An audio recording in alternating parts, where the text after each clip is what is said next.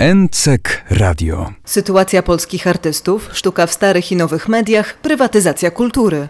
To tylko kilka tematów poruszanych podczas pierwszej ogólnopolskiej konferencji naukowej z cyklu Socjologia sztuki w Polsce, Szkoły Paradygmaty Kierunki Badań. Badacze obradowali 12 i 13 czerwca na Uniwersytecie Kardynała Stefana Wyszyńskiego w Warszawie. Socjolog tak naprawdę ma teraz wszelkie możliwe perspektywy dostępne. Przemysław Kisiel Uniwersytet Ekonomiczny w Krakowie. Z jednej strony to, co się dzieje w przestrzeni sztuki sprawia, że sztuka staje się coraz w większym stopniu obecna w przestrzeni społecznej i przez to socjolog staje się uprawniony do zajmowania się sztuką, a z drugiej strony socjologia się tak zmienia i tak otwiera na przede wszystkim na socjologię jakościową, że wszystkie te zjawiska socjolog jest zdolny badać. Kiedyś socjologia była troszkę wykluczana. Teraz tak naprawdę naprawdę już nie ma podstaw do tego, żeby socjologię wykluczać z przestrzeni sztuki i zjawisk artystycznych. Refleksja socjologiczna nad sztuką datuje się od bardzo dawna w zasadzie, no już ponad 100 lat. W Polsce y, nie było takiej wspólnej płaszczyzny socjologów sztuki. Po części dlatego, że przez wiele lat to były pojedyncze osoby, które miały wybitny wkład w rozwój socjologii sztuki, ale nie było takiego stworzonego środowiska. Od pewnego czasu widać, że w Polsce zaczyna się coraz więcej osób zajmować sztuką. Socjologowie przestali się tak naprawdę bać sztuki, a stała się dla nich bardzo interesująca. No i w efekcie tego, no, pojawiła się inicjatywa utworzenia sekcji socjologii sztuki przy Polskim Towarzystwie Socjologicznym. W maju ubiegłego roku zostało zarejestrowane i od tego czasu działamy. Działamy poprzez różne wydarzenia lokalne, no ale potrzebne jest stworzenie też jednego wydarzenia, przynajmniej ogólnopolskiego. No i ta dzisiejsza konferencja to jest takie działanie na rzecz zintegrowania całego środowiska. Socjologowie teraz sami też muszą zadawać sobie pytanie, dlaczego interesują się sztuką. Niewątpliwie dla mnie najbardziej przekonującą odpowiedzią jest chociażby odpowiedź taka, że interesujemy się sztuką, ponieważ sztuka to społeczeństwo. Nie da się mówić o społeczeństwie bez dotykania sztuki. Myślę też, że wraz z różnymi zmianami kulturowymi pojawia się większa świadomość tego, że socjologia jest potrzebna. Artyści są zdecydowanie bardziej przychylni socjologii niż na przykład historycy sztuki. Wielu artystów zaczyna sobie zdawać sprawę z tego, że tak naprawdę bycie artystą to również pewna forma takiej praktycznej socjotechniki, to znaczy umiejętności działania w przestrzeni społecznej. I tutaj się okazuje, że ta wiedza socjologiczna jest przydatna. To jest jedna rzecz. A druga rzecz to jest taka, że kiedy patrzymy na współczesną sztukę, to tam jest bardzo mocny ładunek takiego działania społecznego wszelkie takie aktywne formy wchodzenia w społeczeństwo. I tutaj ta socjologia jest bardzo potrzebna, to znaczy często nawet staje się inspiracją i sztuka jest zaangażowana społecznie, ale również w takim razie i socjologicznie. Jeśli chodzi o obszary sztuki, które wzbudzają zainteresowanie, to z jednej strony oczywiście to wynika z pewnego kontekstu politycznego.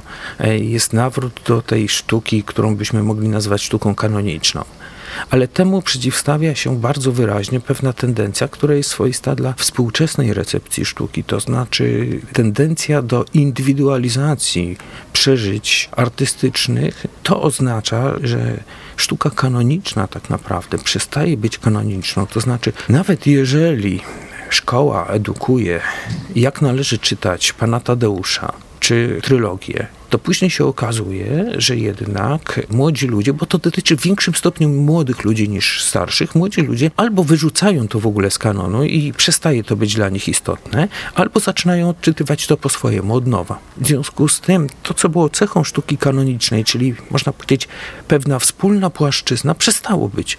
Ta sztuka kanoniczna tak naprawdę przestaje zajmować jakieś szczególnie uprzywilejowane miejsca.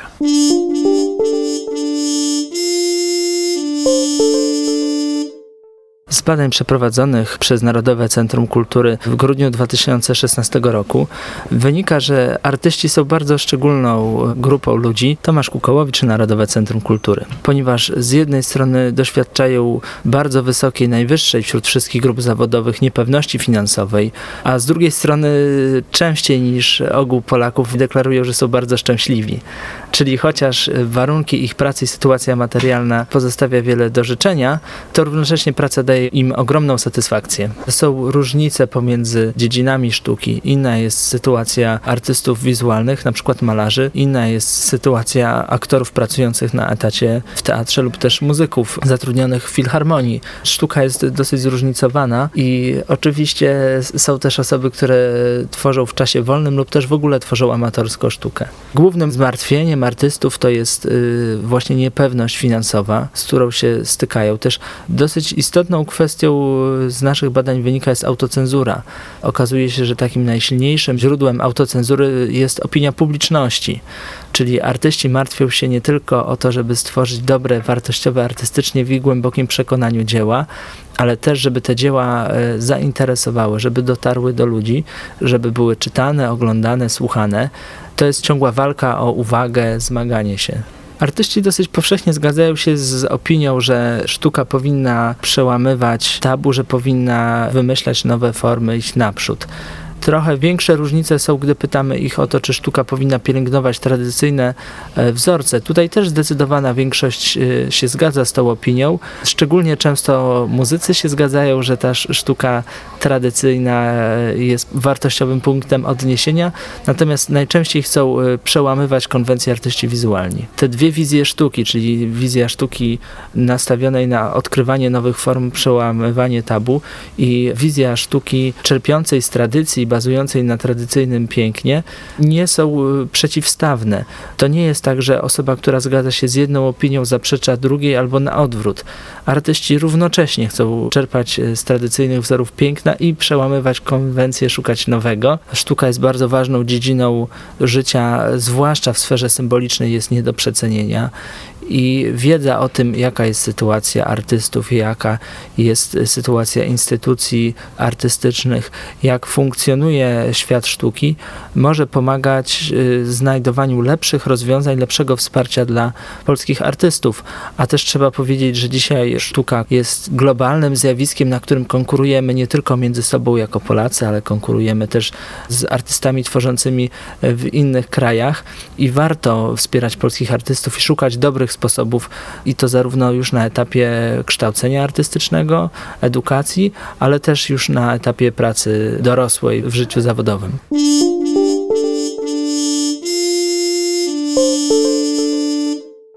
Porozmawiajmy o tym, jak się zmieniły role artystów, e, fotografików w kulturze nowych mediów. To nie tylko artystów, fotografików. Ja chciałabym bardzo dołączyć do tej grupy uznanych artystów fotografii, również reporterów. Urszula Jarecka, jestem socjologiem kultury w Instytucie Filozofii i Socjologii Polskiej Akademii Nauk. Dlatego, że to była grupa pomijana. Najczęściej oni pełnili taką bardzo służebną rolę.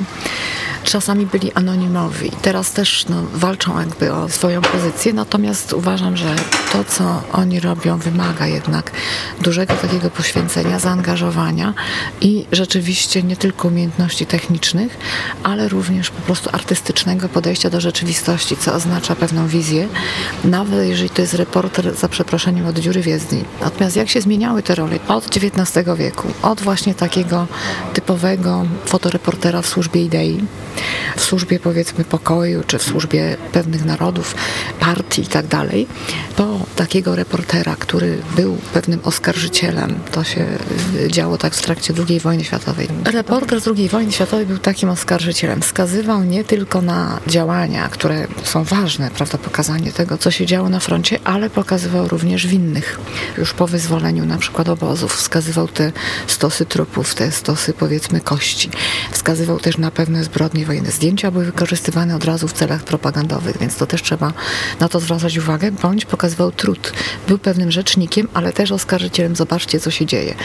I te role się zmieniły w latach 50. czy 60., gdy rzeczywiście fotografia trafiła do galerii, gdzie stała się uznaną już sztuką, bo to, to nie tak od razu się stało, że trafiła na Panteon. Artyści zaczęli służyć bardziej przyjemności i rzeczywiście pojawili się fotografowie celebryci. Nawet reporter był już celebrytą.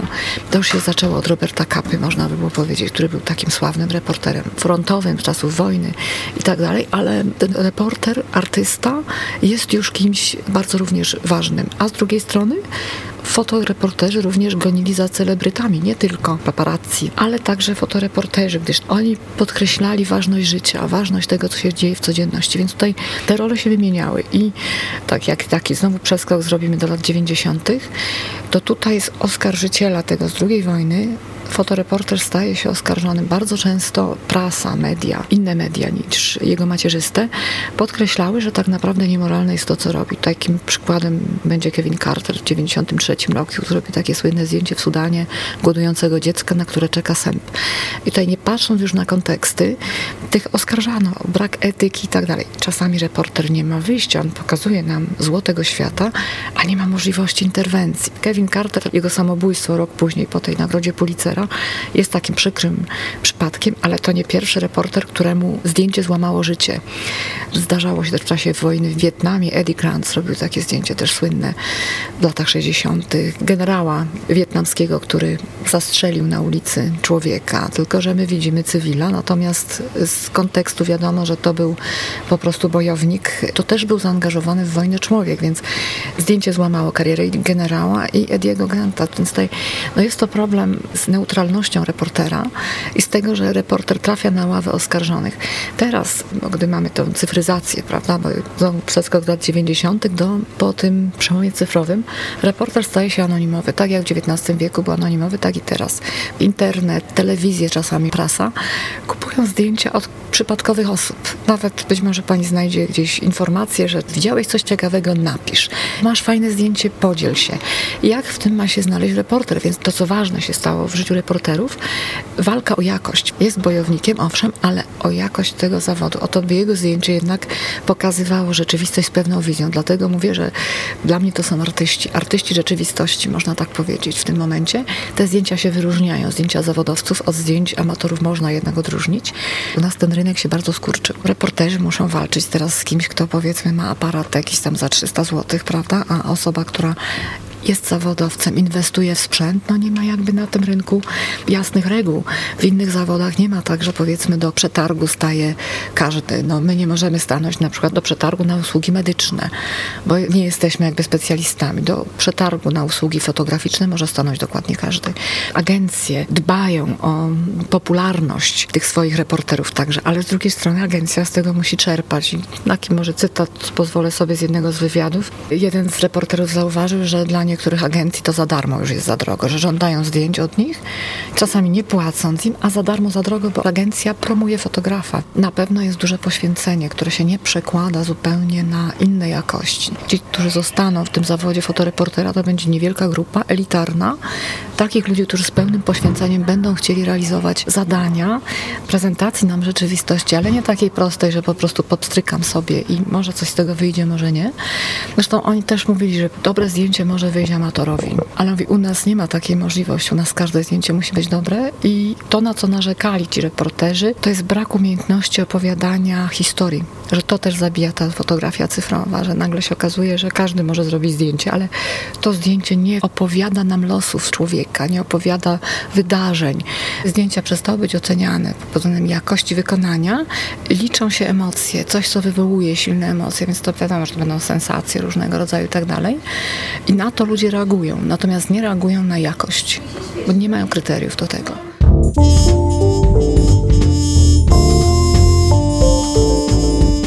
NCEK Radio